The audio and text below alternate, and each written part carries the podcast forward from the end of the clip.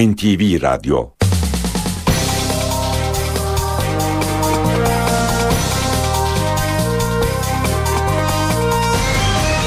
İşe giderken Bugün 4 Mart Pazartesi haftanın ilk iş gününde işe giderkenle karşınızdayız. Saat 9'a kadar Türkiye ve dünya gündemindeki gelişmeleri, gazete manşetlerini, piyasa verilerini, yol ve hava durumlarını aktaracağız. Önce gündemin öne çıkan başlıklarına bakalım. Arabesk müziğinde ve ismi Müslüm Gürses'in cenazesi bugün İstanbul'da toprağa verilecek. Balıkesir'de konuşan Başbakan Erdoğan genel af çıkmayacağını tekrarladı.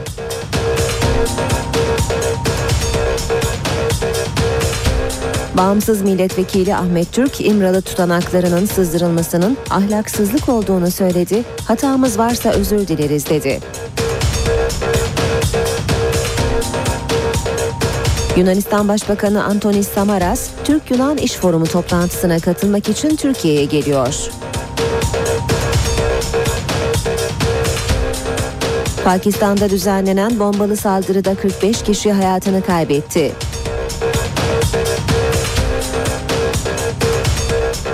NATO askerlerinin Afganistan'da iki çocuğu öldürmesiyle ilgili soruşturma başlatıldı. Bu yıl son kez uygulanacak seviye belirleme sınavına müracaatlar bugün başlıyor. İnönü Stadında oynanan son derbide Beşiktaş Fenerbahçe'yi 3-2 mağlup etti. İşe giderken gazetelerin gündemi.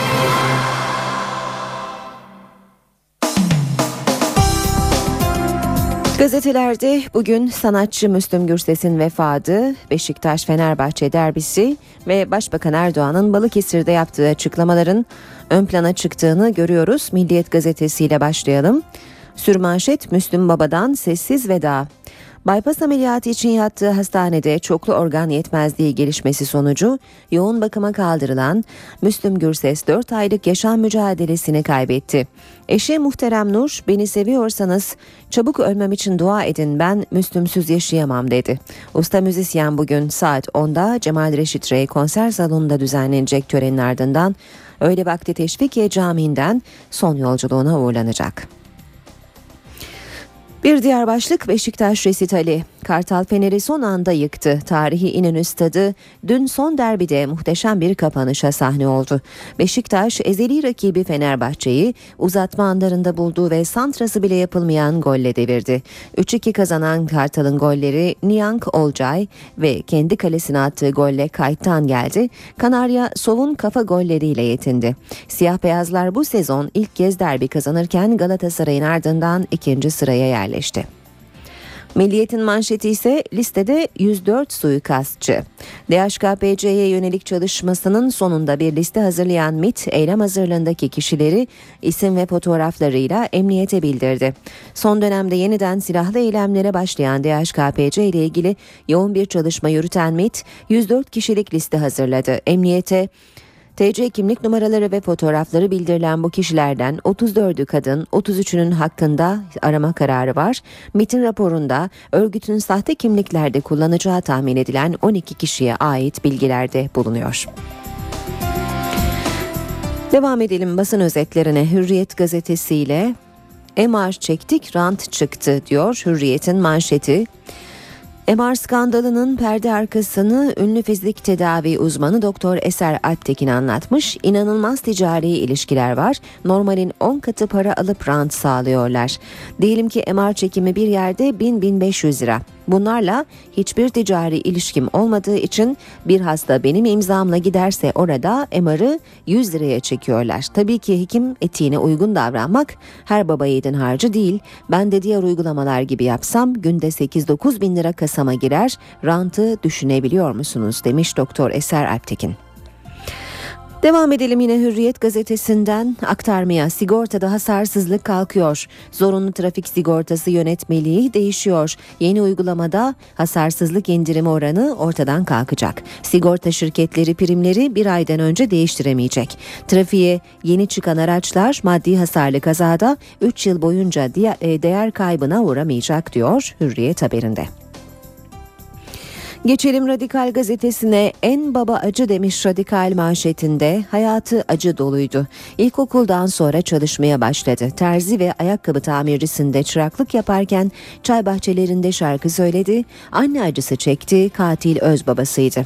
Bir kazada öldü sanıldı. Arabeskin babasıyken caz ve rock yorumları da sevildi. Son sözü hayat bana zor ama güzel oldu. Zoru güzelleştiren, acıyı bal eğleyen kendisiydi. Devam edelim basın özetlerine. Vatan gazetesiyle Vatan'da o ben olabilirdim manşetini görüyoruz. Türkiye'nin 8 başarılı ve ünlü kadını 8 Mart için bir araya geldi. O ben olabilirdim diyerek şiddet kurbanı 8 kadının hayat hikayesini canlandırdı. E, bu hikayelerden bazılarını görüyoruz vatanda manşette. Hülya Avşar'ın canlandırdığı Ayşe Paşalı tecavüze uğradığı ve şiddet gördüğü eşi tarafından 11 bıçak darbesiyle öldürüldü. Melek Karaaslan aç susuz 3 ay tuvalete kapatıldı, dövüldü. Bergüzer Korel Meleğin duygularını anlattı. Eşinin boğazını kesip yola attığı Gülşah Sarcan'ı Nur Fettahoğlu canlandırdı. Devam edelim yine vatandan aktarmaya Türk Silahlı Kuvvetleri'nin bir açıklamasını görüyoruz. Tehlike görürsek vururuz. Öcalan'a gidecek mektup için Kandil'e operasyonların durdurulduğu iddiasına Genelkurmay tepki gösterdi. Tehlike gördüğümüz anda hava harekatı sürecek. Askeri kaynaklar örgütün elinde halen 6 askerin olduğunu açıkladı.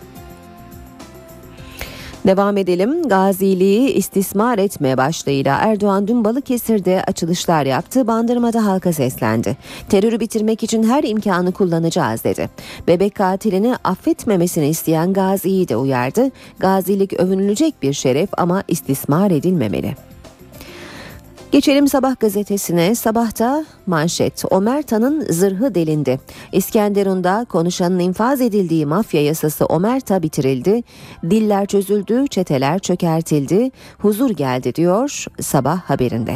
İlçe kaymakamı, emniyet müdürü ve sivil toplum örgütleri el ele vererek büyük bir mücadele başlattı. Halkla toplantılar yapılırken çeteler de birer birer çökertildi. Kente huzur, vatandaşa güven geldi. Savaşı e, savaş baronları boşuna çırpınıyor demiş e, Sabah gazetesi bir diğer başlıkta. Başbakan Erdoğan'ın sözleri. Erdoğan felaket tellalları, oy avcıları ne yaparsa yapsın. Biz bu sorunu sizlerle birlikte çözeceğiz diyor. Başbakanın Balıkesir'deki temaslarından notları görüyoruz. 30 yıl boyunca terörün üzerine gitmeyen partiler bugün de çözüme engel oluyor. 10 yıl içinde terör meselesini çözmek için ne zaman adım atsak karşımızda tahrikler, sabotajlar bulduk. Büyütüp mürüvvetini görmek istediğimiz yavrularımızın taze bir fidan gibi kırılıp gitmesine daha ne kadar tahammül edeceğiz? Kötümserler ne yaparsa yapsın Türkiye'nin ayağındaki bu prangayı söküp atacağız diyor Başbakan Erdoğan. Sabahta bir başka haber işte 10 günlük yol haritası başlığıyla yer almış çözüm sürecinde yeni dönem şöyle özetlenmiş sabahta. BDP Kandil'deki kamu görevlilerini sivil heyetle alacak. Kandil ve Avrupa'nın Öcalan'a cevaplarını BDP birleştirecek. AK Parti İmralı'ya 3. heyet için isim söyleyecek. Adalet Bakanlığı ise BDP'nin başvurusunu inceleyecek. Sabah gazetesinin haberine göre. Cumhuriyet gazetesine bakalım. Af gündemde mi diyor Cumhuriyet manşetinde. Başbakan Erdoğan devletin kendine karşı suç işleyenleri affedebileceğini söyledi. Bir genel af olmayacağını birçok kez söylediğini anımsatan Başbakan Erdoğan bir insanı öldürenin af yetkisini ben kendimde bulamam dedim. Devlet ancak kendisine karşı işlenen suçlarda bu tür af yetkilerini kullanabilir diye konuştu. Böbrek pazarı başlığıyla devam edelim. Çaresiz yurttaşın böbreğini almak için hastaneler bile teklif vermiş. Türkiye'de çaresizlik nedeniyle böbreklerini satışa çıkaranların sayısı bağışlayanların sayısından fazla. İnternette satılık böbrek araması yapıldığında onlarca site, binlerce isim ve telefon numarasına ulaşılıyor. Devam edelim basın özetlerine. Habertürk'e bakalım. Habertürk'te adli tıp inadı sınırları aştı. Başlığını manşette görüyoruz. Yargıtay öyle istedi. 7 yıl önce Alanya'da tecavüze uğrayan kadın turistin ruh sağlığı bozulmuş mu diye Norveç'e sorulacak. Devam ediyoruz. Yine Habertürk'ten aktarmaya yaprak düştü. Arabeski vuran acı Müslüm Baba'yı kaybettik. O sadece arabeskin babası değil, tüm Türkiye'nin sesiydi, sevenlerini yetim bırakıp gitti. 4 aydır yoğun bakımda yaşama tutunmaya çalışan arabesk müziğin fenomeni Müslüm Gürses 60 yaşında aramızdan ayrıldı. Hastane önündeki minibüsten Gitme şarkısı seslendirilirken sevenleri ağladı. Acı haberi doktoru Deniz Şener verdi. Müslüm Baba'yı maalesef kaybettik. Ve akıllara 82'de yürekleri titreten Tanrı istemezse yaprak düşmezmiş albümü geldi. O yaprak düştü demiş Habertürk gazetesi. Devam ediyoruz basın özetleri aktarmaya işe giderken de Zaman Gazetesi'ne bakalım. Krediyle tüketim çılgınlığına izin vermeyiz. Başbakan yardımcısı Ali Babacan alınan kredilerin tüketime harcanmasının endişe verici sonuçlara yol açacağı uyarısında bulundu ve tüketim konusunda ölçülü olunması gerektiğini söyledi. Babacan banka kredilerini tüketimden ziyade ticaret, yatırım ve konuta yönlendirmek için tedbirler aldıklarını belirtti. Yeni Şafak gazetesiyle devam edelim. Yeni Şafak'ta peki bu ırkçılık değil mi sorusunu manşette görüyoruz. Başbakan Erdoğan'ın Siyonizmde, faşizmde bir insanlık suçu sözleri üzerine dünyayı ayağa kaldıran İsrail, bazı hatlarda Yahudilerin bindiği otobüslere Filistinlilerin binmesini yasakladı deniyor haberin ayrıntılarında. Akşam gazetesiyle devam edelim. Uludere sızmasın demiş akşam manşette. Meclis Başkanı uyardı, komisyon önlem aldı. 14 ay önce Uludere'de 34 sivilin hayatını kaybettiği olayla ilgili Meclis Komisyonu'nun hazırladığı rapor bu haftanın gündemi olacak. Meclis sızıntıya karşı önlem aldı. Rapor çarşamba günü komisyonda okunacak ama dışarı çıkmasın diye vekillere dağıtılmayacak. Taraf gazetesiyle bitireceğiz. Taraf Türk Silahlı Kuvvetleri'nin namaz eylem planı demiş. Manşetinde genel kurmayın askerin din düşmanı olmadığını göstermek için yaptığı propaganda planından ayrıntılara yer veriyor. Personel cenaze ve vakit namazlarına katılmalı. Genel kurmayın mahkemeye gönderdiği belgede personel kalabalık kitle olarak namazlara gitsin ama domino etkisi olacağı için üst düzey katılmasın deniyor. Taraf gazetesinin manşetinden duyurduğu habere göre.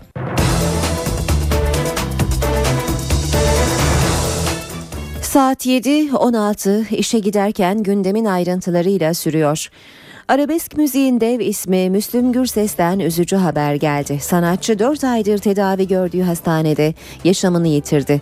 Gürses için bugün İstanbul'da cenaze töreni düzenlenecek. Gürses'in ölüm haberini alan sevenleri ise gözyaşları içinde hastaneye akın etti. Karacaoğlan'la Yunus Emre ile büyümüş insanım. Müslüm Gürses hastanede 4 ay süren yaşam mücadelesini kaybetti. Cuma sabahı durumu ağırlaşan sanatçının kalbi daha fazla dayanamadı. Zor bir süreçti. Tansiyonu düştü. Kalp durması gelişti. Yapılan müdahalelere rağmen maalesef kaybettik. Acı haber üzerine Müslüm Gürses'in dostları, sevenleri hastaneye gitti. Türkiye'nin sanat dünyasının ve halkımızın hepimizin başı sağ olsun bir çınar daha devrildi gitti. Bizi zaman zaman gerçekten çok duygulandıran, zaman zaman bizi çok hüzünlendiren, zaman zaman da bizi çok farklı havalara soktu Müslüm Baba. Bugün de Müslüm Baba bizi hakikaten e, üzüntüye boğdu. Günlerdir hastanenin önünde bekleyen sanatçının hayranları da büyük üzüntü yaşadı. Müslüm Gürses'in vefat ettiğini duydum. Burada kaldım. Abim oturuyor aşağıda. Abime gidecektim. Kaldım burada. Allah rahmet eylesin. Ülkemizin başı sağ olsun. Büyük bir değer bir daha gelmez yani onun gibisi. Hayatımızdı. Hayatımızın bir anla- anlamıydı yani bir parçasıydı. Canımız kanımızdı yani. Ölüm haberiyle sinirler gerildi. Hastanenin önünde gergin anlar yaşandı. Hastane önüne polis ekipleri çağrıldı. Müslüm Gürses için İstanbul'da ilk tören Cemal Reşit Rey konser salonunda yapılacak. Cenaze Teşvikiye Camii'nde öğleyin kılınacak namazın ardından Zincirlikuyu mezarlığında defnedilecek. Müslüm Gürses'in vefatı Ankara'da da yankı buldu. Devletin zirvesi Gürses için başsağlığı mesajları yayınladı.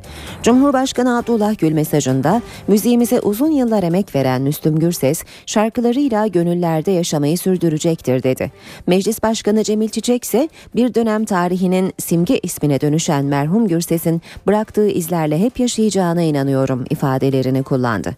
Başbakan Erdoğan haberi Balıkesir'de aldı. Gürses'in şarkılarıyla sevginin, kardeşliğin ve dayanışmanın şiirini yazmış değerli bir sanatçı olduğunu söyledi. MHP Genel Başkanı Devlet Bahçeli de yazılı bir açıklamayla merhum Gürses gönülleri titreten, gözleri buğulandıran ve en içten duygulara tercüman olan dokunaklı şarkılarıyla takdir toplamıştır dedi. Kültür ve Turizm Bakanı Ömer Çelik de Müslüm Baba bıraktığı birbirinden değerli çalışmalarıyla her zaman sevgi ve hasretle anılacak diye konuştu. Müslüm Gürses'in yaşam öyküsü de şarkıları gibiydi. Acı ve hüzün hayatında hep vardı. Gürses şöhretinin ilk yıllarında geçirdiği trafik kazasından sonra öldü sanılarak morga konulmuştu. Da değil yaşamak ölmek canımdan Müslüm Gürses. Bir dönem onu yok sayanlar, Müslüm Gürses dinliyorum demeye utananlar bile oldu ama yıllar içinde yolu Müslüm Gürses'ten geçmeyen kalmadı. Tanrı istemezse insan ölmek Kimi zaman Sezen Aksu'dan şarkı okudu, Beni öldürdü Çektin gittin bana bir şey kimi zaman rock grubu Duman'la düet yaptı.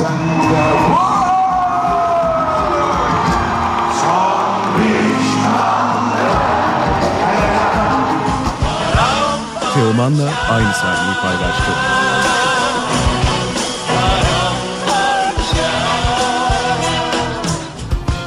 Bir başka hayranı Muratan Mungansa, Müslüm Gürses'le 2006'da Aşk Tesadüfleri Sever adlı albümde bir araya geldi.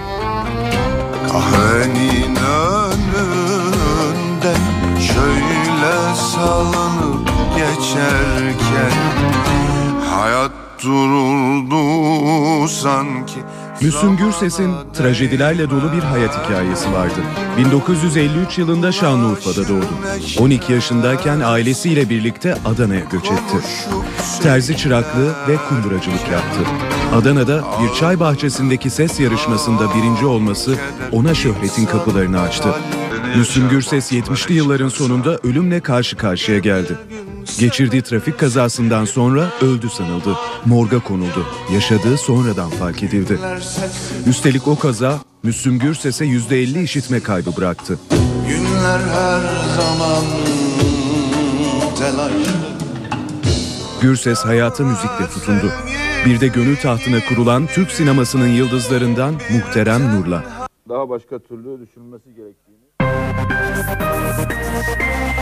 İşe giderken Başbakan Tayyip Erdoğan hafta sonunu Balıkesir'de geçirdi. Dün katıldığı toplantıda kendisine İmralı görüşmeleriyle ilgili soru soran vatandaşı üslubundan dolayı uyardı. Soruyu soran kişinin gazi olduğunu söylemesi üzerine başbakan gaziliği istismar etme diye karşılık verdi. Genel af çıkarılmayacağını da tekrarlayan Başbakan Erdoğan bir insanı öldürenin af yetkisini ben kendimde bulamam dedi. Gazi olabilirsin eyvallah. Ama gazi olmayı istismar etmeyelim. Şehidimize, gazimize bu noktada sahip çıkalım diye. Bu adımları attık. Başbakan Erdoğan Balıkesir'de Gaziler ve Şehitler Derneği Başkanı Haydar Filiz'in sorusuna bu yanıtı verdi. Yani terörün bitirilmesini özellikle en çok biz istiyoruz dedim. Fakat dedim şu anda biz bebek katilinin muhatap alınmasından rahatsızız dedim. Başbakan sivil toplum örgütleriyle bir araya geldiği toplantıda soruları yazılı aldı. Kürsüye çıktığında da yanıtladı. Eğer benim istihbarat teşkilatım bu tür görüşmeleri yapıyorsa siz niçin bundan rahatsız oluyorsunuz? Eğer orada bir çözüm umudu varsa biz bunu ararız arkadaşlar. Önüne gelen her yerde kendine göre bakıyorsunuz şehit gazi dernekleri oluşturuyorlar, kuruyorlar. E bu da olmaz. Bu bir yere kadar saygıyı getirir. Bir yerden sonra bir de bakarsınız ki o saygı kaybolur. Niye? Erdoğan genel af çıkarılmayacağını yineledi. Genel af çıkacak mı? Kardeşim ya sen bizi hiç dinlemiyorsun demek. Bir genel affın olmayacağını, olamayacağını defaatle ifade ettik. Bir insanı öldürenin af yetkisini ben kendimde bulamam dedim. Hala Teröre çözüm sürecinde muhalefetin tavrını da eleştirdi. bir tarafta MHP. Çözüm adına hiçbir şey zaten kendilerinde söz konusu değil. Bol bol hakaret etsin, küfretsin. Bundan öte bir şey onda yok. Arkadaş sen neyin partisisin? Üç kez ben randevu istedim. Vermedi. Yani bulunmayan Hint kumaşı mısın ya? Ben milletim adına bunu istiyorum. Başbakan Öcalan'ın yakalandığında İmralı cezaevine konulmasını da değerlendirdi. İmralı'ya ben getirip koymadım onu. Bunların ortaklaşa hükümetinde kendi yerleştirildi. İsabetli de olmuştur.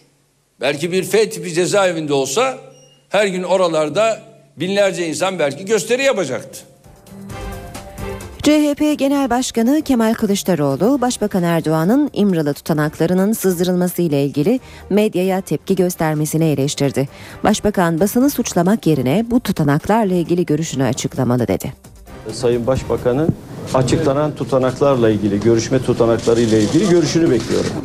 O konuda henüz konuşmadı. Konuşmayacağını söylüyor. Neden Sayın Başbakan konuşmuyor? Her olay hakkında görüş açıklarken, her olayla ilgili düşüncelerini açıklarken, haberi yapan gazeteyi açıkça suçlarken, batsın sizin gazeteciliğiniz derken bu suçlamaları yapıyor da neden o tutanaklarla ilgili görüşünü açıklamıyor? Toplumun beklentisi var. Bizim de Cumhuriyet Halk Partisi olarak beklentimiz var. Gündemi çalmaya, kaçırmaya kimsenin hakkı yoktur. Sayın Başbakan'ın çıkıp açıklıkla Başbakan olarak bu işin ucundaki ikinci kişi olarak görüşlerini açıklamalı ve bizler de dinlemeliyiz. Ee, o görüşmelerden sonra acaba e, af mı gündeme geldi? Onu da bilmiyoruz. Yaşanan gelişmeler ışığında bir değerlendirme yapabilir misiniz? Yani sağlıklı yürüyor mu süreç? Ee, Bir umut var mı sonunda? gelişmelerin e, çok sağlıklı yürüdüğü söylenemez. Biz tabii e, bu ülkede terör olmasın, huzur olsun. Bütün vatandaşların beklentisi bu. E, bunun aksini söylemek de zaten mümkün değil. Ama bu süreç sağlıklı yürümüyor. Kuzey Irak'a giden BDP DTK heyetinde bulunan bağımsız milletvekili Ahmet Türk ise İmralı tutanaklarının sızdırılmasını ahlaksızlık olarak niteledi. Sorumluluğumuz varsa özür dileriz dedi. BDP, DTK heyetinin Kuzey Irak temasları sürüyor. Mardin Bağımsız Milletvekili Ahmet Türk, Erbil'de İmralı görüşmelerini değerlendirdi. Çözüm için umutluyuz. Hükümetin oyalama niyetinde olduğunu düşünmüyorum diyen Türk, çekincelerini de dile getirdi. devletin bugüne kadar yaptığı çalışmalarda güven verici, ikna edici e, bir çalışmaların henüz ortaya çıktığını söyleyemeyiz. Barış isteyen, özellikle Kürt sorunun çözümünü isteyen, Kürtlerin de tatmin olabileceği, güven duyabileceği bir ortamın sağlanması konusunda herkes böyle bir mantıkla, bir sorumlulukla bu sürece yaklaşsın. Bu sürecin Kürtler tarafından bozulmasına Kürt tarafı izin vermeyecek. Ahmet Türk, İmralı tutanaklarının basına sızdırılmasını da ahlaki bulmadığını söyledi. Bu yansımanın sürece zarar verdiğini ve zarar vermek istediği bir mantıkla gündeme geldiğini düşünüyoruz. Asla ve asla parti olarak böyle bir şeyi yapmayız ve parti olarak bunu bir ahlaksızlık olarak değerlendiririz. Ama elbette ki bunu araştıracağız. Eksiğimiz varsa, sorumluluğumuz varsa burada bu eksikliğimizden dolayı, sorumluluğumuzdan dolayı da halkımıza sürece özür borcumuz var. Bunu da açık yüreklilikle gündeme getireceğiz. Öcalan'ın mektubunun Kandil'e ulaşabilmesi için bölgedeki operasyonlar durduruldu şeklinde bazı basın yayın organlarında çıkan haberlere Türk Silahlı Kuvvetleri'nden yalanlama geldi. Genelkurmay Başkanlığı'ndan yapılan açıklamada Kandil'e gitmek yere üzere yola çıkan Barış ve Demokrasi Partisi Demokratik Toplum Kongresi heyetinin ulaşımını güvenli bir şekilde sağlayabilmesi için bölgedeki operasyonların durdurulduğu yönündeki iddianın gerçek dışı olduğu belirtildi. Açıklamada gerek duyulduğu takdirde operasyonların devam edeceği de vurgulandı. CHP'nin Ankara Yeni Mahalle İlçe Kongresi yumrukların havada uçuştuğu bir kavgaya sahne oldu. Görevden alınan ilçe başkanı ve karşıt grup arasında çıkan kavgada tansiyon yüksekti. Arkadaşlar nedir bu? CHP'nin yeni mali olağanüstü ilçe kongresi olaylı geçti. İlçe başkanlığı için halen bu görevi yürüten Ali Buçan'la Erhan Ulugöl yarıştı. Kavga ise görevden alınan ilçe başkanı Şerafettin Terzi yandaşlarıyla karşıt grup arasında çıktı. Kongrede tansiyon divan üyelerinin seçimi sırasında yükseldi. Bir grup listenin kendilerinden habersiz hazırlandığını iddia etti. CHP Genel Başkan Yardımcısı Gökhan Günaydın'la Ankara İl Başkanı Zeki Alçı'nın tartışması bu yüzdendi. Önergeyi kabul edin. İsteyen adayın önerisini oylansın. Asıl kavga ise bir partinin yeni mahalle belediye başkanı Fethi Yaşar'a yumruk atma girişimiyle başladı. Tamam tamam hayat.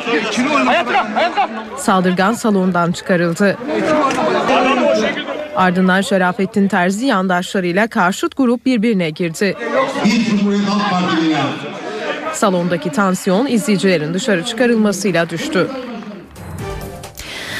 İşe giderken devam ediyor. Birazdan üç büyük şehrimizin trafik notlarını ve spor haberlerini aktaracağız. Şimdi kısa bir aramız var. Ara vermeden önce gündemin başlıklarını hatırlatalım.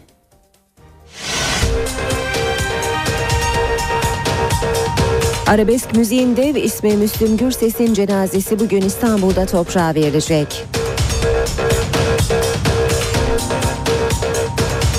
Balıkesir'de konuşan Başbakan Erdoğan genel af çıkmayacağını tekrarladı.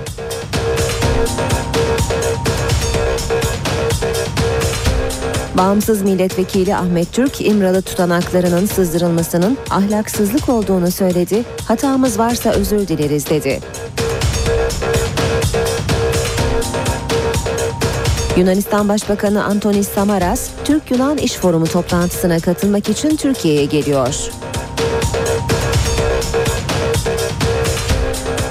Pakistan'da düzenlenen bombalı saldırıda 45 kişi hayatını kaybetti.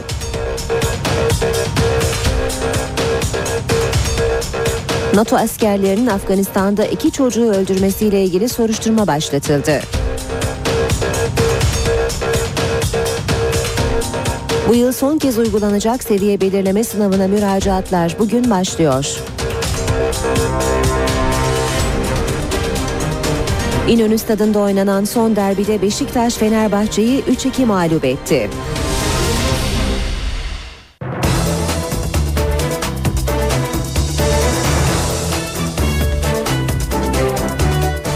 Saat 7.36 NTV Radyo'da işe giderken önce üç büyük şehrimizin yol durumları ardından spor haberleriyle devam edecek.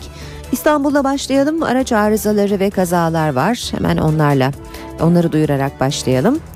E, Pendik Kartal yönünde kalan bir araç var. Bölgede trafik artıyor. Yine de yüzde Haliç Ortaköprü Otakçılar istikametinde bir araç arızası meydana geldi.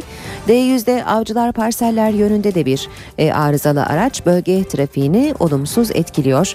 E, Balmumcu katılımının trafiğe kapatıldığını hatırlatalım. E, Yıldız katılımını kullanmanız gerekiyor. Boğaziçi Köprüsü'ne e, girmek isteyenleri e, hatırlatalım. Ayrıca Bayrampaşa Otogar Davutpaşa arasında çift yönlü yol bakım çalışması var. Bu hatırlatmadan sonra köprülerle devam edelim.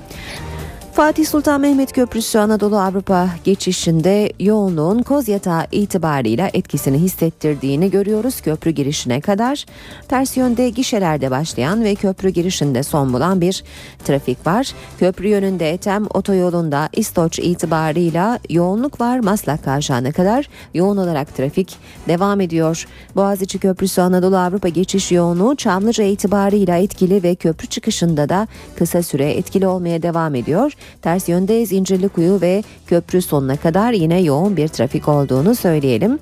E, D100'de anıt mezardan itibaren Darül Aceze'ye kadar çok yoğun bir trafik olduğunu e, belirtelim. Haliç Ortaköprü Otakçılar istikametindeki arızalı aracın da bölgede yılmaya sebep olduğunu hatırlatalım. Yine D100 ile devam edelim. Çoban Çeşme Cevizli Bağ arasında trafik yoğun seyrediyor. Anadolu yakasında E5 karayolunda Bostancı Kozyatağı arasında trafik yavaş ilerliyor. Ayrıca Maltepe Kavşağı itibarıyla Kartal Kavşağı ve e, sonrasına kadar da trafiğin yoğun olduğunu görüyoruz. Tem otoyolunda Ataşehir Çamlıca gişeler arası yoğun seyrediyor.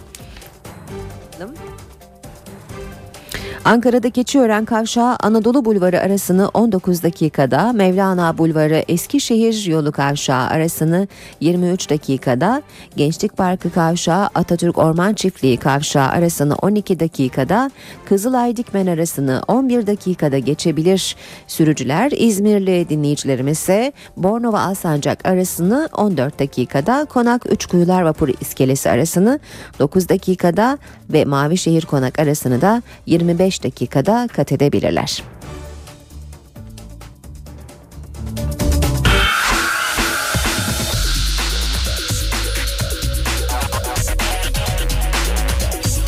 Spor sayfaları.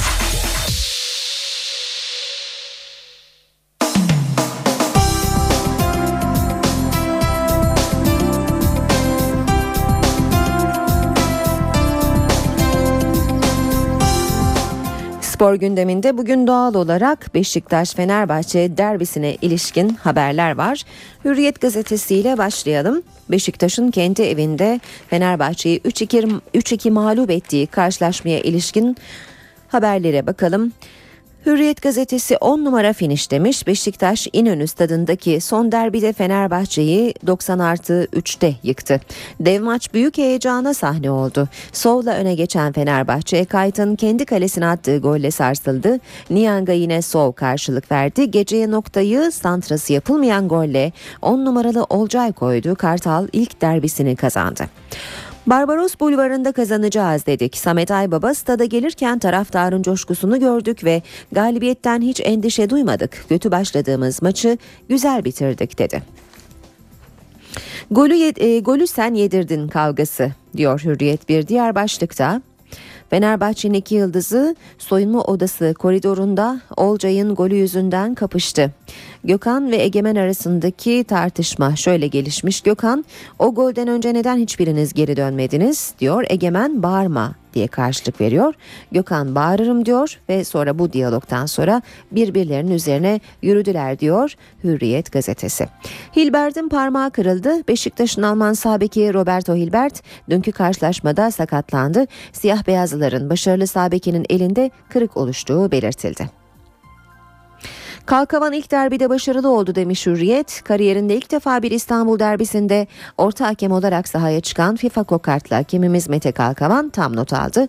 Fenerbahçe'nin 20. dakikada Pierre Webo ile attığı offside gerekçesiyle iptal edilen golde birinci yardımcı hakem Mustafa Eyisoy'un hatası vardı. Kalkavan ise derbinin genelinde maçın ağırlığını kaldırdı ve oldukça başarılı bir yönetim sergiledi demiş Hürriyet gazetesi haberinde. E, 20. ve 66. dakikalardaki pozisyonların geceye damgasını vurduğunu söylüyor.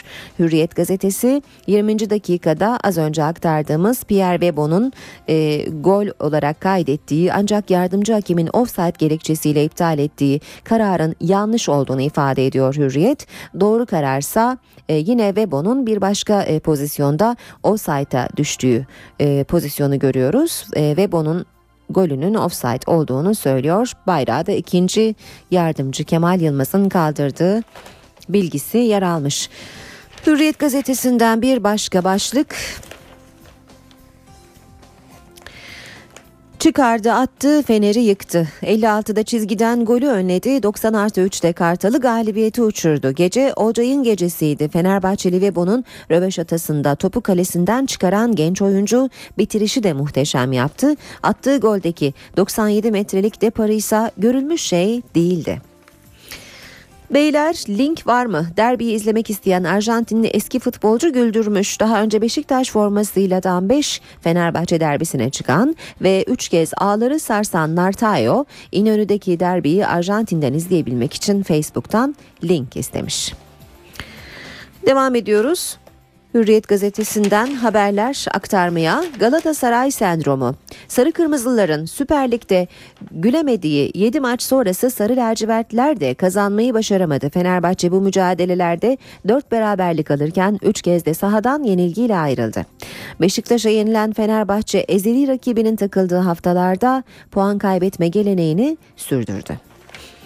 Bu, bu seviyede bu hata olmaz. Fenerbahçe Teknik Direktörü Aykut Kocaman son dakikada olmayacak bir hatayla mağlup olduk dedi. Zafer sevinci başlığını görüyoruz. stat koltuklarını söktüler. Galibiyet sonrasında taraftar sevincini çarşıya taşıdı. Son dakika golüyle Fenerbahçe'yi deviren Beşiktaş'ta oyuncular maç sonunda bütün tribünleri dolaştı. Kartal bu sezon ilk derbi zaferine ulaşırken Tamer Kıran ağladı. Peki ama neden çok kötü oynuyor?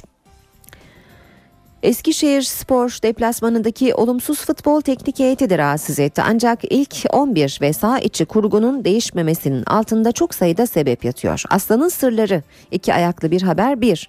Drogba gibi bir dünya yıldızı alındı. Kadroda büyük bir golcü zenginliği yaşanmaya başlandı. İki orta alana Snyder takviye edildi. Alternatifli bir takım ortaya çıkarıldı. Yine soru başlıkta peki ama neden çok kötü oynuyor? Tulunay Kafkas'tan derin kesik Trabzon teknik direktörü gelecek sezon gidecekleri yavaş yavaş belirliyor. Bordo Mavililerin hocası sakat Çekin yokluğunda oynaması beklenen Emerson'la Yanko'yu İstanbul'a götürmedi. Kafkas'ın forma vermediği yabancılarını maç kadrosuna almaması bir anlamda takımdan ayrılacak isimlerin ilamı oldu demiş. Hürriyet haberinde. Ve son başlığı aktaralım Hürriyet'ten. Halkbank tarih yazdı. Sev Kupası finali rövanşında Andreoli'yi yenen Halkbank şampiyon olarak Türkiye'de erkekler voleybolunda bugüne kadar alınmış en üst düzey kupayı müzesine götürdü. Geçelim Milliyet Gazetesi'nin spor sayfalarına. Aktaracağımız ilk başlık Evim şahane. Olcay Şahan'ın soyadına atıfta bulunuyor. Bugün spor basını pek çok başlıkta bunu görüyoruz. Beşiktaş İnönü stadındaki tarihi son derbide Fenerbahçe'yi son dakika golüyle yıktı. Sarı lacivertli ekip maça daha iyi başladı. Solda ağları sarstı. Kayt'ın kendi kalesine attığı golle ilk 45 berabere sonuçlandı. Niang'ın golünü yine Sov yanıtladı. 90 artı 3'te Olcay'ın golüyle 3 puanı Kartal kaptı. Allah'ım bu kez bu kez olsun. Beş, Beşiktaş Teknik Direktörü Samet Aybaba Niang son dakikada topla çıkarken Allah'ım bu kez bize gol olsun diye dua ettiğini söyledi. İnönü stadına bu veda yakışırdı. Takımımla gurur duyuyorum dedi. Devam ediyoruz yine Milliyet'ten aktarmaya. Geri adım yok. Aykut Kocaman son düdük çalana kadar her türlü çabayı göstereceklerini söyledi. Şampiyonluk yolunda hiçbir Fenerbahçelinin geri adım atmak e, gibi bir niyeti yok dedi. Bir diğer başlık Bursa sol şeritte. Yeşil Beyazlılar kupada kaybettiği Sivasspor'a ligde vize vermedi. Batasya'nın Batasya'nın tek golüyle 3 puanı cebine indirdi. Pinto'yla bir de penaltı kaçıran Timsah üst sıralara biraz daha yaklaşmasını bildi. İzmir'e de uğradı. Anadolu Efes 2 Euroleague deplasmanı arasında Ali Ağa'yı devirdi. Cuma Panathinaikos'la Yunanistan'da karşılaşan, çarşamba günü de Alba Berlin'i Almanya'da mücadele edecek olan Anadolu Efes, Ali Ağa deplasmanında zor da olsa kazandı. Ligin 20. haftasında 16. galibiyetini aldı. Skor 59-57. Devam ediyoruz spor haberleri aktarmaya işe giderken de Habertürk'ün de spor ekine bakalım. Manşeti Habertürk Spor'un şahane. Beşiktaş tarihi düelloyu mutlu sonla noktaladı. İnönü son derbide 90 artı 3'te gelen Olcay Şahan'ın golüyle sevinçten yıkıldı diyor. Yine Habertürk'ten bir başlık. Uçe'ye dikkat. Trabzon'un hocası Kafkas Kasımpaşa maçı öncesi rakibin en önemli gol silahı için savunma oyuncularını uyardı. Karşınızda çok kuvvetli bir oyuncu olacak. İlk hamlelerde başarılı olup top aldırmamanız ve kaleye döndürmememiz gerekiyor. Bugün Kasımpaşa Trabzon karşılaşması var. Saat 20'de oynanacak bu maç. Recep Tayyip Erdoğan stadında oynanacak maçı Kamil Abitoğlu yönetecek. Bitiriyoruz böylece spor haberlerini. NTV Radyo'da işe giderken devam ediyor. Gündeme yakından bakmayı sürdürelim.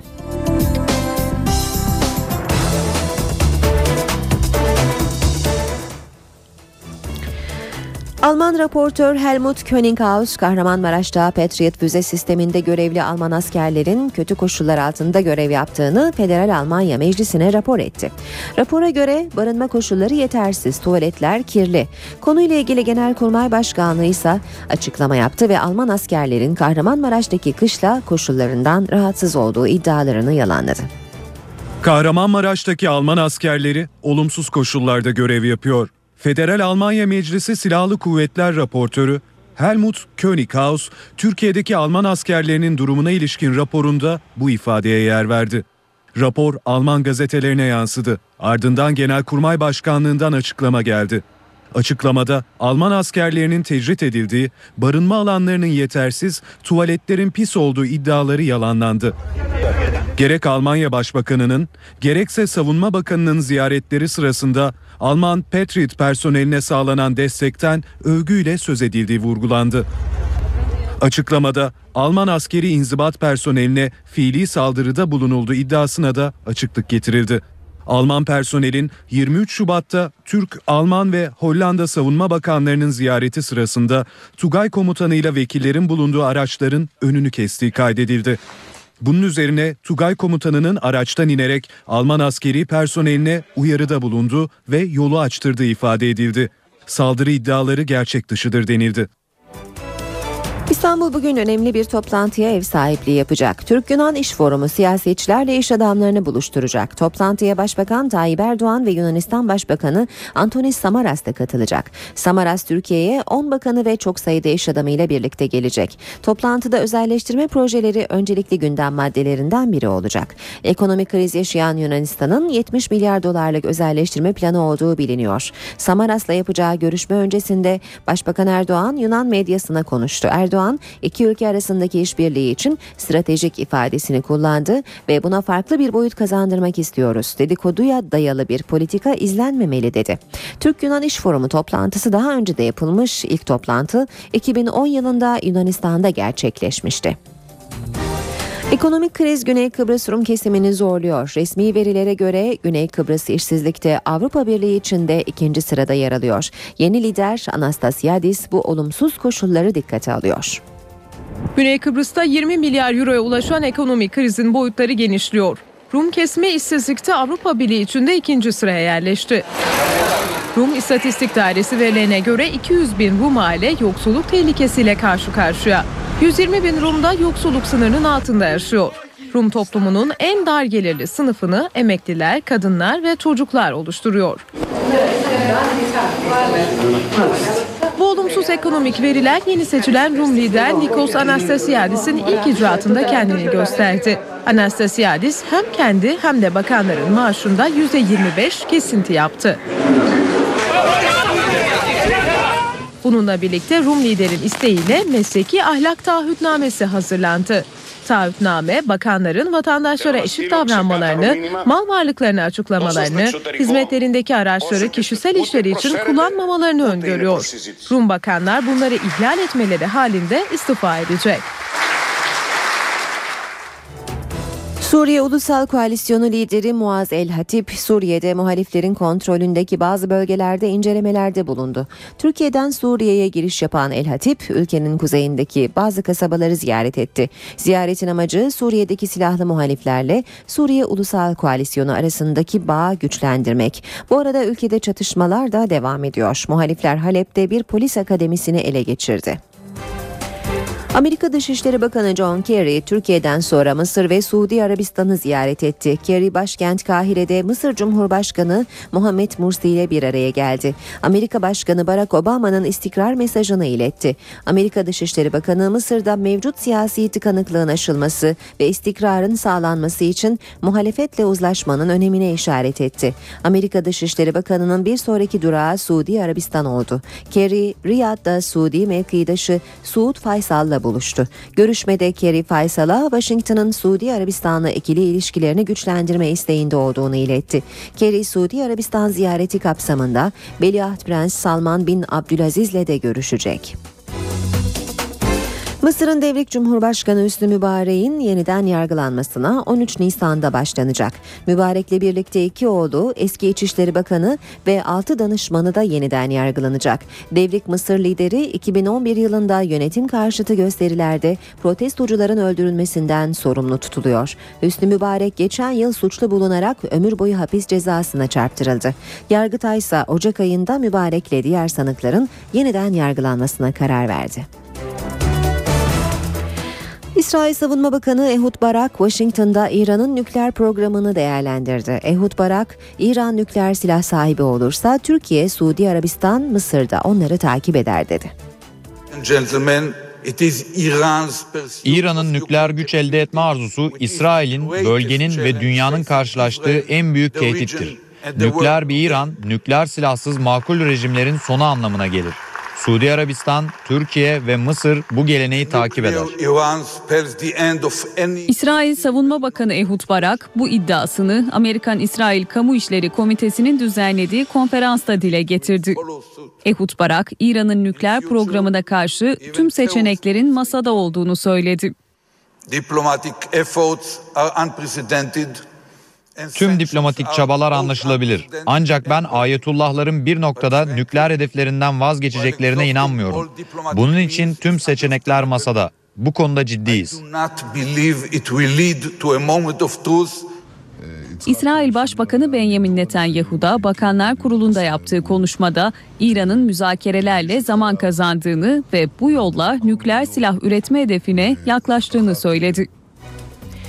Pakistan'da Şiilerin yoğun olarak yaşadığı bölgede bombalı saldırı düzenlendi. Patlamada 45 kişi öldü. Pakistan'da Şiiler bir kez daha bombalı saldırının hedefi oldu. Karaçi kentinde Şiilerin yoğun olarak yaşadığı mahalledeki bir cami önünde patlayan bomba onlarca kişinin ölümüne yol açtı.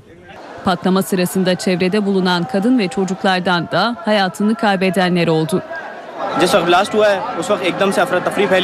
Patlamanın ardından her yer karıştı. Binaların yıkıldığını, insanların öldüğünü gördüm. Bu vahşet. Bunu yapanlar insan değil, şeytan.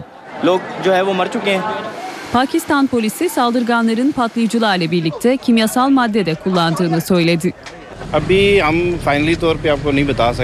İlk belirlemelere göre patlama panel van tipi bir araçla gerçekleştirildi. Patlamanın ardından yangın çıkması ve yayılması için kimyasal madde de kullanıldı.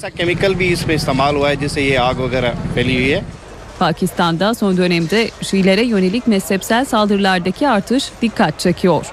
Ülkede geçen yıl 400'den fazla Şii öldürüldü. Bu yılda ölenlerin sayısı 300'e yaklaştı. NATO askerleri taraf e, NATO askerleri Afganistan'ın güneyinde iki çocuğu öldürdü. Uluslararası Güvenlik Destek Gücü İSAF'ın komutanı General Joseph Dunford çocukların ailelerinden özür diledi. İSAF tarafından yapılan açıklamada Uruzgan vilayetinde operasyon düzenleyen askeri helikopterin çocukları militan sanarak ateş açtığı belirtildi. Ailelerden özür dileyen İSAF komutanı Dunford yanlışlıkla ilgili tüm sorumluluğu üstüne aldığını ifade etti. Çocukları öldüren askerlerin Avustralya'da olduğu, Avustralya ordusu ve NATO'nun konuyla ilgili soruşturma başlattığı kaydedildi. İngiltere Kraliçesi 2. Elizabeth hastaneye kaldırıldı. Kraliçenin mide iltihabı nedeniyle Londra'da tedavi altına alındığı açıklandı.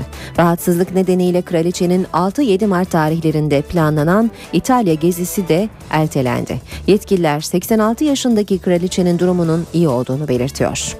NTV Radyo Herkese yeniden günaydın. Ben Aynur Altunkaş. Birazdan Gökhan Abur'la hava durumunu konuşacağız. Önce gündemin başlıklarını hatırlayalım.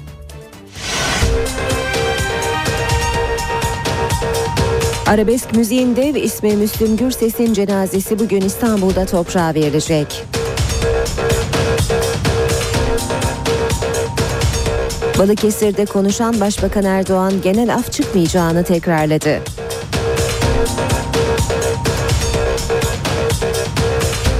Bağımsız milletvekili Ahmet Türk, İmralı tutanaklarının sızdırılmasının ahlaksızlık olduğunu söyledi. Hatamız varsa özür dileriz dedi.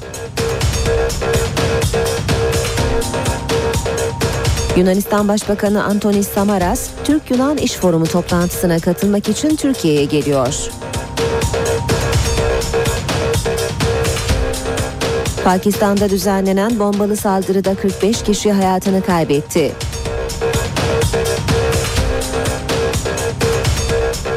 NATO askerlerinin Afganistan'da iki çocuğu öldürmesiyle ilgili soruşturma başlatıldı. Bu yıl son kez uygulanacak seviye belirleme sınavına müracaatlar bugün başlıyor. İnönü Stadında oynanan son derbide Beşiktaş Fenerbahçe'yi 3-2 mağlup etti. Mart soğuk başladı. Soğuk devam ediyor. Gökhan Abur yanımızda. Günaydın Sayın Abur. Evet günaydın. Nasıl başlıyoruz yeni haftaya? Valla yeni haftaya yine soğuk başlıyoruz. Özellikle batıda yaşayanlar için e, dün tekrar soğuma başladı. Kuvvetli kuzeyli rüzgarlarla beraber. Yarın e, kuzey, e, batı ve iç kesimlerde sıcaklıklar daha da azalacak. Ama çarşamba günü rüzgar güneye dönüyor. Rodos'a dönecek rüzgarla beraber çarşamba günü gün içinde öncelikle Batı Akdeniz ve Güney Ege'de sıcaklıklar birkaç derece yükselecek. Ama perşembeden itibaren tüm batıda ve iç kesimlerde sıcaklıkların hızlı bir şekilde yükselmesini bekliyoruz. Tabi Lodos beraberinde yağış da getirecek ve haftanın ikinci yarısı batı bölgeler yeniden yağış havanın etkisi altına girecek. Çünkü biz bu hafta batıda haftanın ilk üç günü yağış beklemiyoruz. Evet hava oldukça soğuk demiştim. İstanbul'da şu anda hava sıcaklığı 1 derece civarında. İlerleyen saatlerde sıcaklık 6-7 derecelere kadar çıkacak. Öğle saatlerinde zaman zaman sert esecek bir karayel var. Zaman zaman rüzgar Poyraz'a dönecek. E, bu biraz hissedilen sıcaklığı düşürecek. Ee, Ankara'da gece e, yağış vardı. Şu an itibariyle hava çok bulutlu gözüküyor. Sıcaklık 4 derece. İzmir biraz daha ılık. 8 derece. Bugün 13-14'lere kadar sıcaklık çıkabilecek ama rüzgardan dolayı hissedilen sıcaklık düşük. Bugün için özellikle Bodrum ve Fethiye Körfezi'ni uyarmak istiyorum. Çünkü zaman zaman özellikle öğle saatlerine itibaren sertleşmesini beklediğimiz karayel yönlü rüzgar var. Hemen doğuya baktığımız zaman özellikle Samsun'dan başlayarak şu anda yağış kuvvetleniyor. Özellikle Samsun Artvin arasında yani Orta Karadeniz'den Doğu Karadeniz'in tümünü içerecek bölgelerde kuvvetli sağanak yağmur geçişleri olacak. Doğuda ise yer yer etkisini arttıracak kar yağışı var. E, sabah saatlerinde Kars Ağrı arasında vardı. Şu anda Ağrı civarında kar devam ediyor ve gün içinde bu yağışlar özellikle Erzurum, Kars, Van Hakkari boyunca çok daha kuvvetli olacak. Güneydoğu'da da kısa sürelerle olsa yağış görülecek bugün için. Evet bizi bugün ve önümüzdeki evet. günlerde bekleyen hava koşulları genelde böyle. Bugün oldukça soğuk, yarın daha soğuk. Teşekkür ediyoruz. Gökhan Abur bizimleydi. İşe giderken gazetelerin gündemi.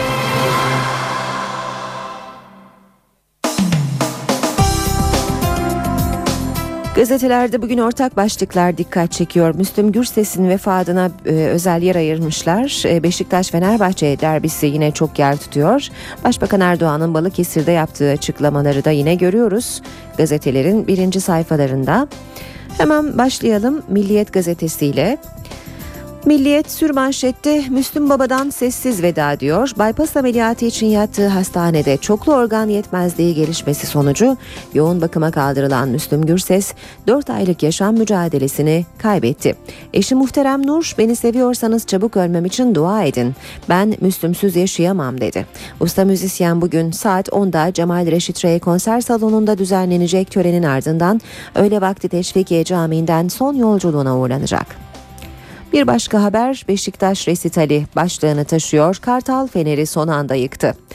Tarihi İnönü Stadı dün son derbide muhteşem bir kapanışa sahne oldu. Beşiktaş ezeli rakibi Fenerbahçe'yi uzatma anlarında buldu ve santrası bile yapılmayan golle devirdi. 3-2 kazanan Kartal'ın golleri Niang Olcay ve kendi kalesine attığı golle kayıttan geldi. Kanarya Sov'un kafa golleriyle yetindi. Siyah beyazlar bu sezon ilk kez derbi kazanırken Galatasaray'ın ardından ikinci sıraya yerleşti. Devam ediyoruz e, basın özetleri aktarmaya işe giderken de Milliyet gazetesinin e, manşetine bakalım şimdi de.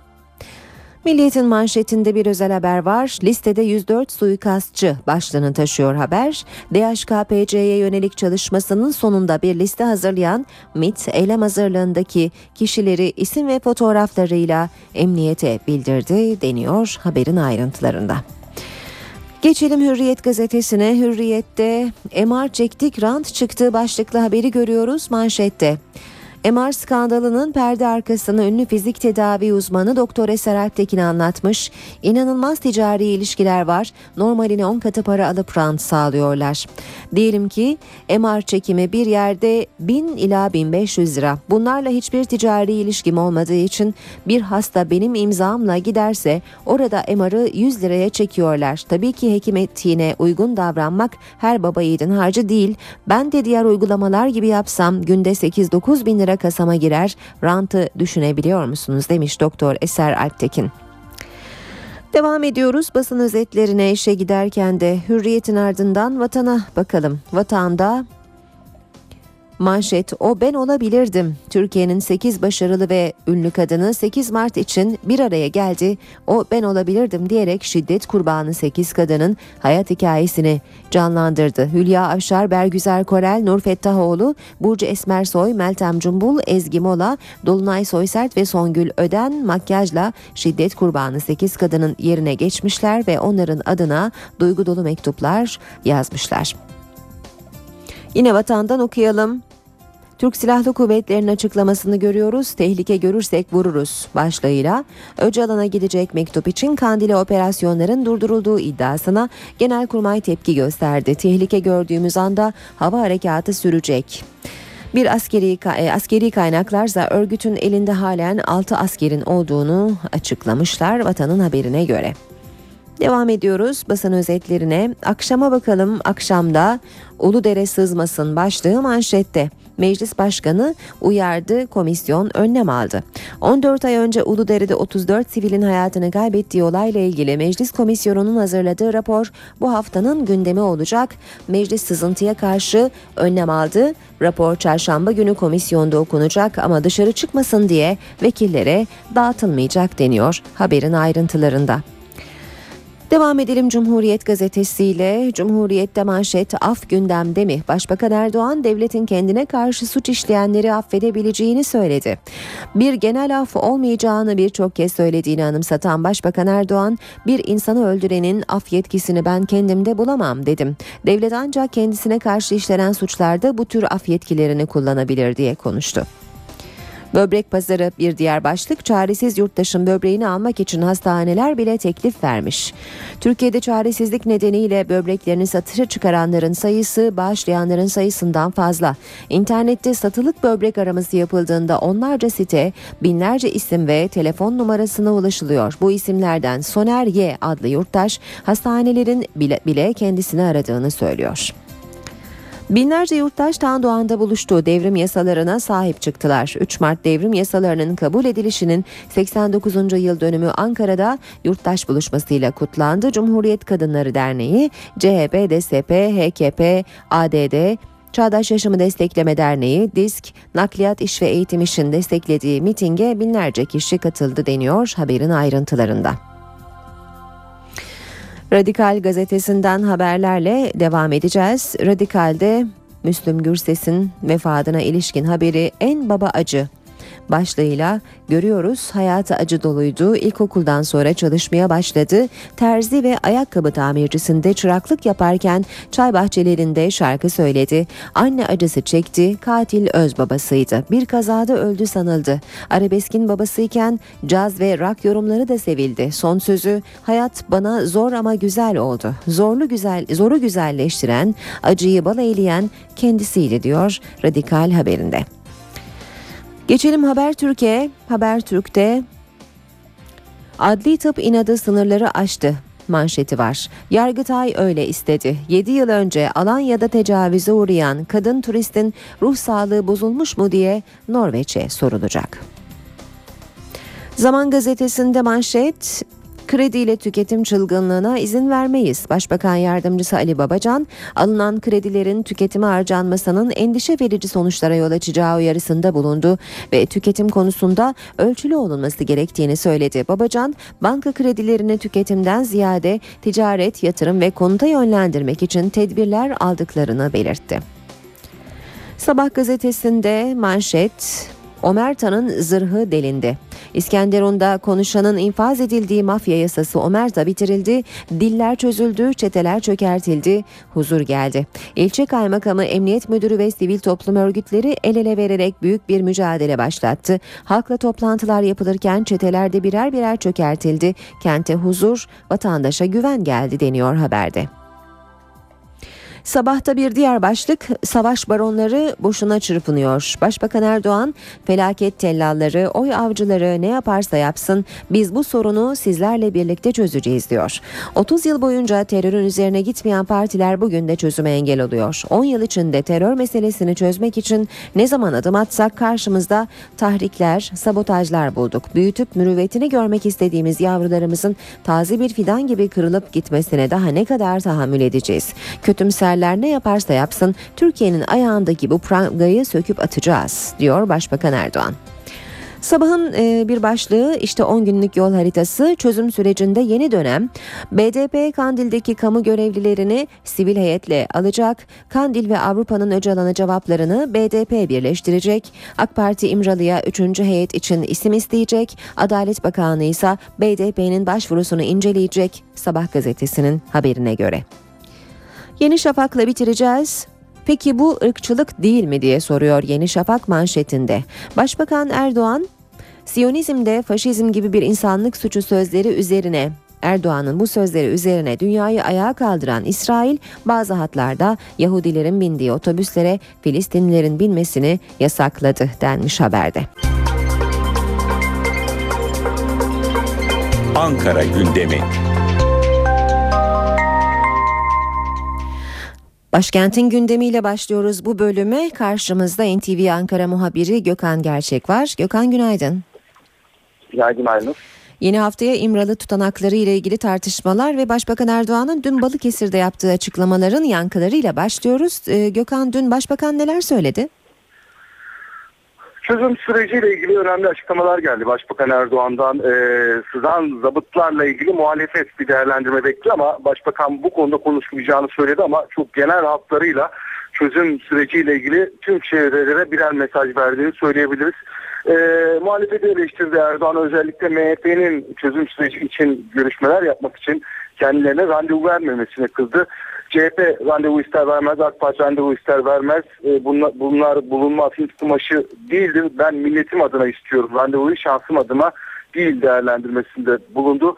E, genel af konusu da gündemindeydi Erdoğan'ın. E, genel af çıkacak mı çıkmayacak mı tartışmalarına son noktayı koydu ve genel af yok dedi. Bunun gerekçesini de şöyle açıkladı devlet kendisine karşı işlenen suçlarda böyle bir af yetkisini kullanabilir ama maktul başkası affeden başkası o af yetkisi maktulündür. Onun varislerinin değerlendirmesine bulundu.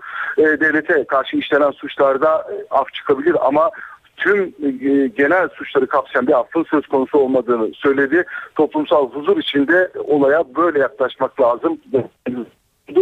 E, çözüm sürecine ilişkin de değerlendirmeleri vardı. 10 yıl içinde terör meselesini çözmek için her adım attıklarını belirten Erdoğan e, ne zaman adım atırsa karşımıza duvarlar örüldü, ne zaman girişimde bulunsa karşımıza hendekler çıktı. E, harekete geçse karşımıza provokasyonlar, tahrikler, sabotajlar çıktı dedi. Ama biz bu işi inşallah çözeceğiz değerlendirmesinde bulundu. Bu çözüm sürecine ilişkin, sürecine ilişkin e, milliyetçi çevrelerden gelen e, eleştirilere de yanıt verdi Erdoğan ve e, net bir mesaj verdi burada. Tek millet, tek bayrak tek devlet yorumunda bulundu. Bu mantıkla hareket edeceklerine vurguladı. Evet bu açıklama bugün de devam edecek. E, bugün başkent gündemi e, oldukça yoğun. Zira İmralı görüşmeleri sızdırılan zabıtlara ilişkin gelecek tüm değerlendirmeler bizim için oldukça önemli. E, hükümet şimdilik sessiz ama bu konuda e, çıkabilecek en küçük bir haberin bile e, e oldukça önemli olduğunu söyleyebiliriz.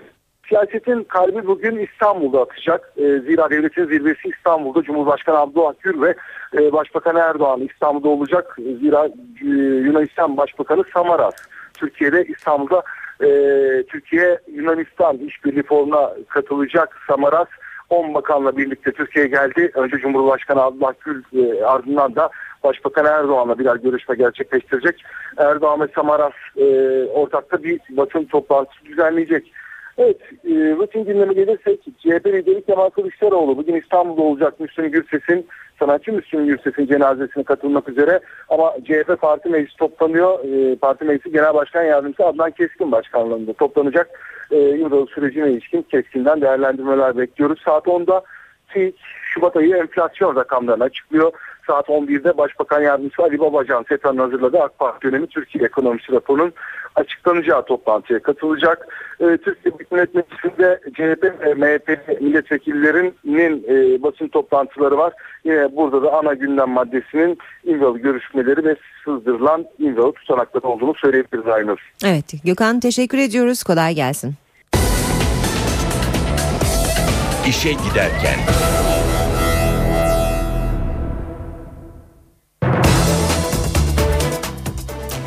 Üç büyük şehrimizin trafik notlarıyla başlayacağız. Önce İstanbul'da Anadolu yakasında özellikle Pendik yönünde seyreden sürücüleri uyaralım. Hem Kartal Kavşağı'ndaki mevcut çalışma hem de daha geride meydana gelen bir trafik kazası sebebiyle bu yöndeki trafik oldukça yoğun. Kaza D100'de Gülsuyu Maltepe e, yönünde meydana geldi. Trafik yoğunluğu şu sıralar Küçükyalı'ya kadar sarkmış durumda.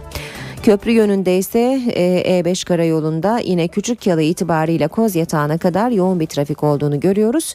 Fatih Sultan Mehmet Köprüsü Kozyatağı katılımı itibariyle yoğun bir trafiğe sahip Çavuşbaşı'na kadar sonrasında kısa bir süre rahatlasa da Kavacığa yaklaşırken ve hatta Elmalı'dan itibaren yeniden yoğunlaşıyor. Ters yönde Etiler katılımı itibarıyla yoğun bir trafik var. Tem otoyolunda e, Anadolu yakasında Ataşehir'den Çamlıca gişelere kadar uzanan yine yavaş seyirli bir trafik olduğunu görüyoruz. Boğaziçi Köprüsü Anadolu Avrupa geçişi yoğunluğu e, Çamlıca itibarıyla etkili. Köprü çıkışında da oldukça yoğun bir trafik sürücüleri bekliyor. Ayvansaray'a kadar trafiğin çok yavaş ilerlediğini söyleyelim.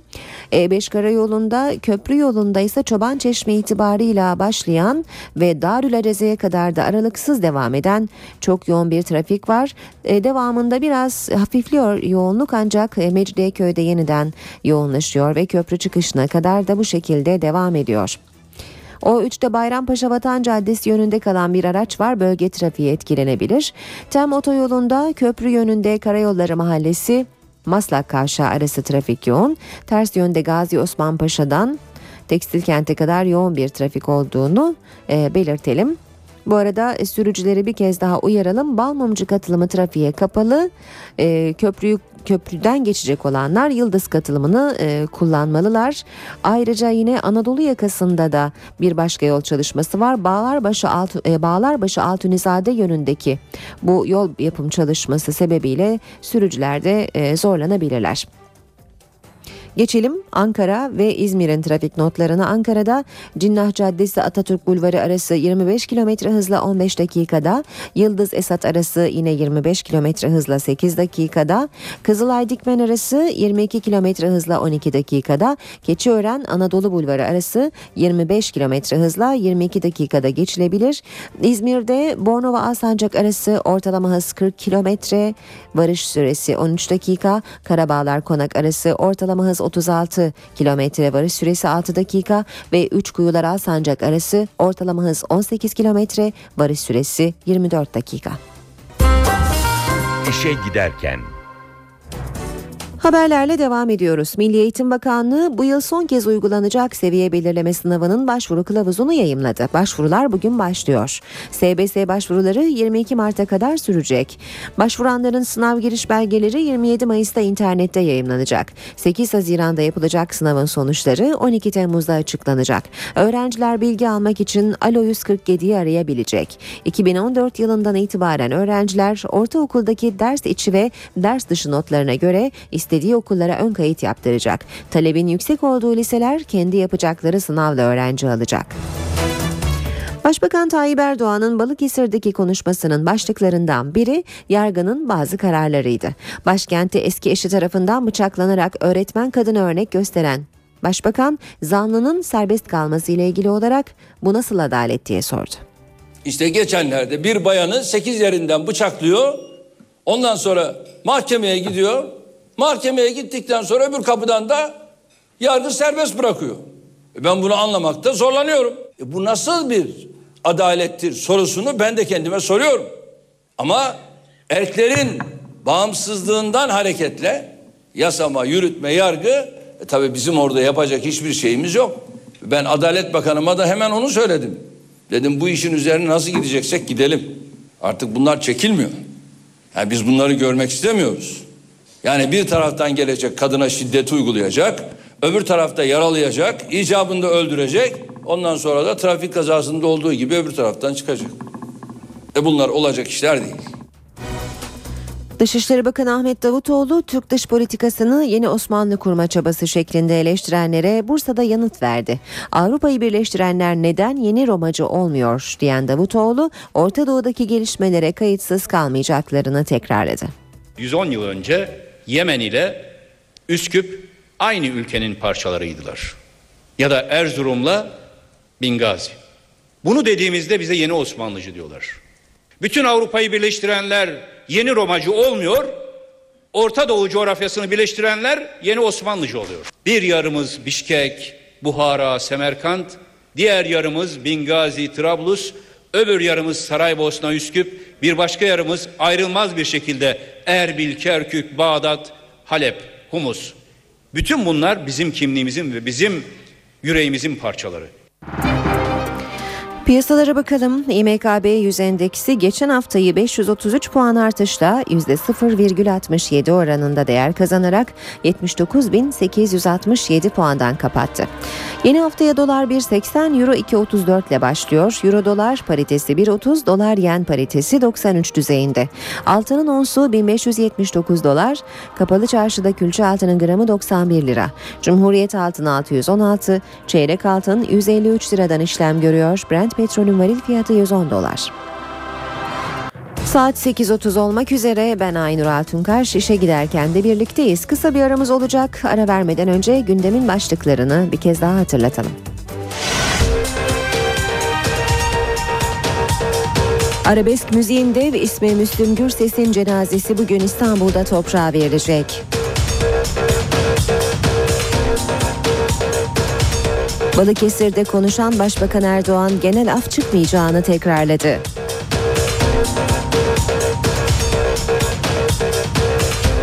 Bağımsız milletvekili Ahmet Türk, İmralı tutanaklarının sızdırılmasının ahlaksızlık olduğunu söyledi. Hatamız varsa özür dileriz dedi.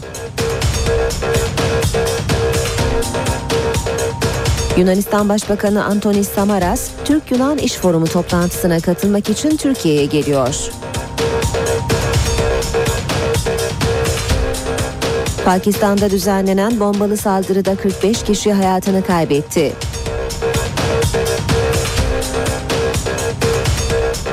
NATO askerlerinin Afganistan'da iki çocuğu öldürmesiyle ilgili soruşturma başlatıldı. Bu yıl son kez uygulanacak seviye belirleme sınavına müracaatlar bugün başlıyor. İnönü Stadı'nda oynanan son derbide Beşiktaş Fenerbahçe'yi 3-2 mağlup etti.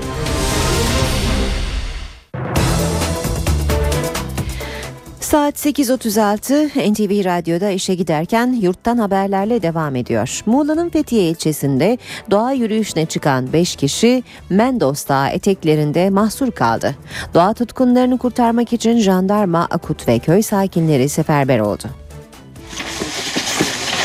11 kişilik bir grup dün sabah 1300 metre yüksekliğindeki Mendos Dağı eteklerinden yürüyüşe başladı. Birkaç saat sonra aniden bastıran sis ve tipi yürüyüşe katılanları zor durumda bıraktı. Geri dönme kararı alındı.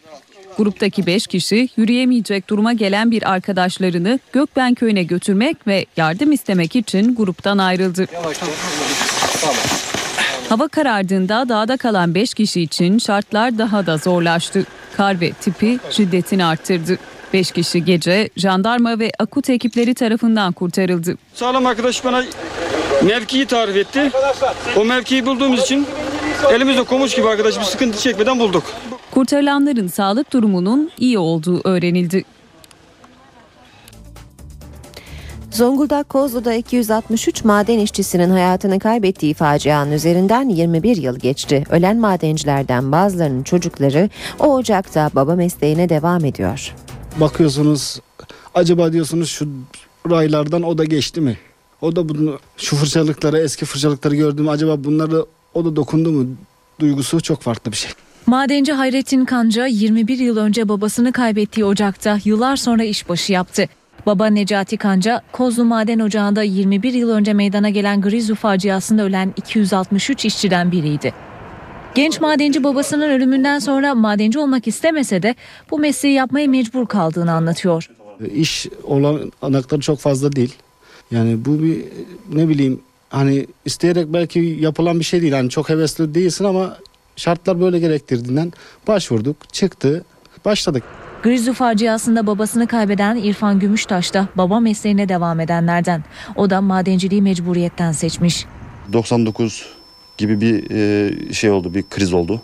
Bu krizde biz bayağı bir işsiz kaldık. O dönemde de yeni evlenmiştim. e, dediler ki maden iş alınacak. Dedik ki son çare artık e, denize düşen yılana sarılır misali. Geldik buraya biz babamızdan dolayı direkt işbaşı yaptık.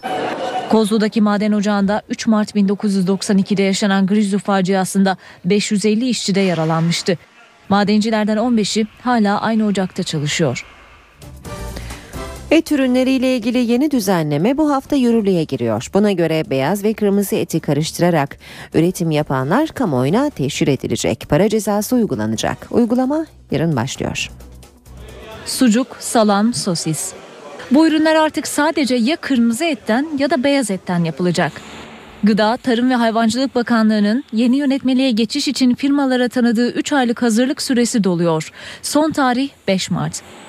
Yönetmeliğe göre sucuk, salam, sosis, döner ve köfte üretiminde kemiklerde kalan parça etler de kullanılamayacak. Dana ve tavuk etini karıştırarak üretim yapan firmalara 12.800 lira para cezası kesilecek. Ayrıca firma kamuoyuna teşhir edilecek. Hakkında suç duyurusunda da bulunulacak. Yönetmelik çerçevesinde marketlerde 4700 kişilik bir ekiple denetlenecek. E-ticaret sektörü büyüdükçe vergi kaçakçılığı da büyüyor. Konuyla ilgili harekete geçen Maliye Bakanlığı e-ticaret sektörünü mercek altına aldı. E-ticaret 31 milyar liralık bir pazar. Maliye Bakanlığı'nın çalışması pazar büyüdükçe vergi kaçağının da büyüdüğünü gösteriyor. Bakanlığın raporunda e-ticaretteki vergi kaçağının nasıl yapıldığı anlatılıyor. Buna göre ödeme sanal postlar aracılığıyla yapıldığında kimlerin ne kadar satış gerçekleştirdiği tespit edilemiyor. Hatta e-ticarette yurt dışındaki bankaların sanal postları kullanıldığında hasılat tamamen gizlenebiliyor. Sanal ortamdaki bahislerden elde edilen gelir de hiçbir vergiye tabi değil. Şimdi bu rapor doğrultusunda sektörde faaliyet gösteren mükelleflere yönelik vergi incelemesi başlatılacak. Yeni teşvik paketi iş dünyasının Güneydoğu illerine ilgisini arttırdı. Güneydoğu illerinde 4 milyar liralık yatırım için teşvik belgesi alındı. Projeler tamamlanınca 17 bin kişiye iş sağlanacak. Bölgeye en yoğun ilgi ise tekstil sektöründen. 2012 yılı Haziran ayında yürürlüğe giren yeni yatırım teşvik düzenlemesi Güneydoğu Anadolu bölgesine ilgiyi arttırdı. Bölge illeri için 403 teşvik belgesi düzenlendi. 3,9 milyar dolarlık yatırım öngörülüyor. Şu anda bölgede hemen hemen tüm e, organize sanayi bölgeleri dolmuş durumda. E, ikinci, üçüncü hatta e, Gaziantep'te altıncı organize sanayi bölgeleri araçları var. Mardin'de, Adıyaman'da, Batman'da büyütmeye çalışıyorlar. Projeler tamamlandığında 17 bin kişiye yeni iş imkanı sağlanacak. Bölgeye en yoğun ilgi tekstil sektöründen. İstanbul Tekstil İhracatçıları Birliği ile e, beraber yürütülen bir projemiz var e, şu anda. O sebenin belli bir bölümü tekstil adası olarak düzenlenecek. Batman, Adıyaman ve Şanlıurfa bölgede tekstil adası olacak. Siirt, Şırnak, Diyarbakır'da da tekstil yatırımları için altyapı çalışmaları sürüyor. Tekstile özel organize bölgeler kurulacak. Tekstil Adası projesiyle de 5000 kişiye istihdam sağlanacak. Son yatırımlarla bölgenin ekonomik göstergeleri de iyileşti. 8 milyar doları geçen bir ihracatı var bölgenin. Bu da 600 milyon dolarlardan geliyor 2002'de. 400 bin yeni istihdam olduğunu görüyoruz. İşsizlik oranları da çok düşmüş durumda. Ee, %11'lerde o ortalaması bölgenin. Bölgenin de bu take-off'u gerçekleştirdiğine inanıyoruz. Türkiye'de en pahalı 2B arazisi İstanbul Ümraniye'de. Alemdağ sakinleri ise telaffuz edilen rakamların endişesini yaşıyor. Orman vasfını yitiren 2B arazilerinin yeni belirlenen raiçlerine göre İstanbul'daki en pahalı nokta burası. Alemdağ Caddesi ve çevresi. Plaza ve sitelerin gölgesindeki bu bölgede metrekare fiyatları 1500 ile 6500 lira arasında değişiyor. Tepeüstü mahallesinde gece kondulaşma 70'li yıllardan itibaren hız kazandı. Karadeniz, İç ve Doğu Anadolu'dan göçle nüfus arttı, zamanla mahalleye altyapı hizmeti geldi. Bir zamanların boş arazilerinin üzerinde şimdi üçüncü kuşak yaşıyor. Yıllardan beri hep iç içeyiz. 1980'den beri baba mesleğidir. Osman Doğan emlakçı. Bu bölgede normal daire fiyatları tepe üstü kısmında 100 lira, 120 lira, 90 lira, 80 lira gibi. Kaç metrekareden bahsediyoruz? 85-90 metrekare arasında dairelerdir. Mahallede tapulu dairelerin raiçleri böyle. 2B ile metrekare fiyatlarının 6500 liraya dayandığını duyan mahalle sakinleri kaygılı. Sabri Ayar 22 yıldır burada oturuyor. Eğer böyle bir bedel olursa Ya burada hiç kimse bu yerleri alacak bir durumda değil. Ne yapar peki buradakiler? Ne yapar insanlar? Ya terk eder gider ya da burada isyan eder. Başka ne diyecek yani? Restoran işletmecisi Recai Öztürk de 30 yıldır burada oturuyor. Ne olur bu yer dolayısıyla bu, para babaların eline geçer. Şimdi adam burada bir bina yapar, bir daire yapar, bir buçuk trilyona satar daireyi. Vatandaş burada bu parayı bulabilse verse de o da biliyor onun o kadar değerli olduğunu ama veremez ki. Türkiye iki yıl sonra Zenginler Ligi'ne girecek. Açıklama Kalkınma Bakanı Cevdet Yılmaz'dan. Bakan Yılmaz kişi başına milli gelirin 2015 döneminde 13 bin doları aşacağını söyledi ve bu rakamın uluslararası ölçütlerde zengin ülkeler sınıfına girmek için eşik kabul edildiğini belirtti. Dünya Bankası'nın bir ölçütü var. 13 bin dolar civarında. 13 bin doları geçtiğiniz zaman zengin ülkeler sınıfına girmiş oluyor. Yani birinci lige bir anlamda ilk adımınızı atmış oluyorsunuz. Türkiye şu anda o kritik eşiğe yaklaşmış durumda. Kalkınma Bakanı Cevdet Yılmaz, Türkiye'nin son 10 yıldaki uygulamalarla ekonomide ilk sıçramayı tamamladığını söyledi. İkinci hamle olaraksa 2023 hedeflerine işaret etti.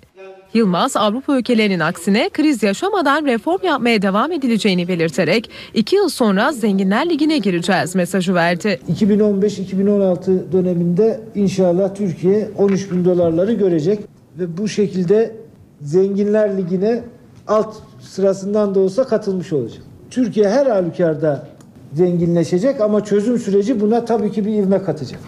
Yılmaz, zenginleşme sürecinde nüfusun önemine de dikkat çekti. Gelişmiş ülkelerin zenginleşme döneminde nüfusunun genç olduğunu belirten Yılmaz, zenginleşmeden yaşlanma problemi yaşamamak gerektiğini vurguladı. Gelişmiş ülkelerin tuzu kuru tabiri caizse. Onlar zenginleşmiş durumda. Şimdi bütün dünyaya nüfus planlaması diyorlar. Kenan Evren iki çocuk yeter gibi kampanyalar yürütmüş. İşte şimdi onların sonuçlarını bugün yaşıyoruz. Bugün doğurganlık hızımız kendi nüfusumuzu yenileme hızımızın gerisine düşmüş durumda. Bunu bizim ne yapıp edip arttırmamız lazım. Erzurum 17. Dünya Gençler Snowboard Şampiyonası'na ev sahipliği yapıyor. Şampiyonaya 34 ülkeden 400 sporcu katılıyor. Erzurum Dünya Gençler Snowboard Şampiyonası'na ev sahipliği yapıyor. Kanada. Açılış töreni atlama kulelerinin bulunduğu alanda yapıldı. Atatürk Üniversitesi Halk Oyunları ekibi gösterisini sundu, konser düzenlendi.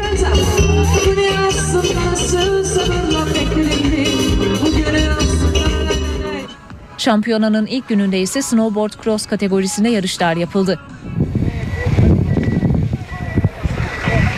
Sporcular rampalarla dolu parkuru en kısa sürede bitirmeye çalıştı. 10 gün sürecek organizasyona 34 ülkeden 400 sporcu katılıyor. Genel ülkeler de çok memnun. Uluslararası Kayak Federasyonu'nun üst düzey yetkilileri çok memnun. Şu anda her şey çok güzel. Karla kaplı pistte güvenliği ise özel eğitimli köpekleriyle jandarma timleri sağlıyor.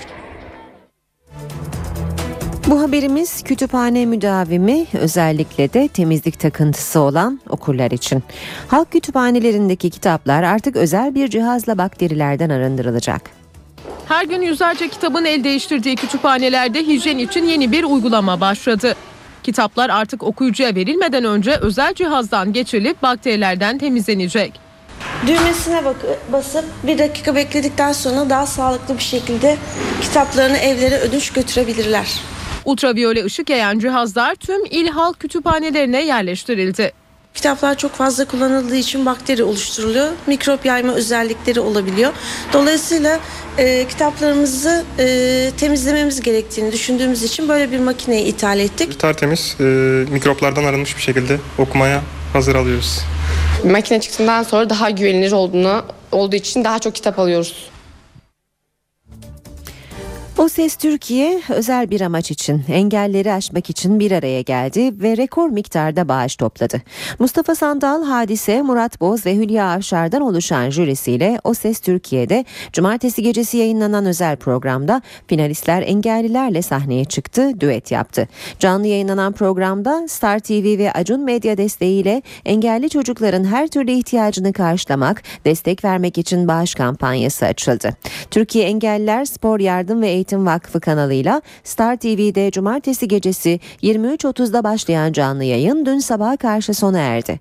Canlı yayında programa bağlananlar bağışta bulundular. Ekran başındakiler ise yayın süresince kısa mesajlarla yardım yaptılar. Program sonunda kısa mesajla izleyicilerden gelen 5'er liralık yardımlar tam anlamıyla damlaya damlaya göl oldu. 2 milyon 563 bin liraya ulaştı. Telefonla katılanların taahhütleri ve banka hesabına yatırılan paralarla toplam yardım 4 milyon 220 bin lirayı buldu.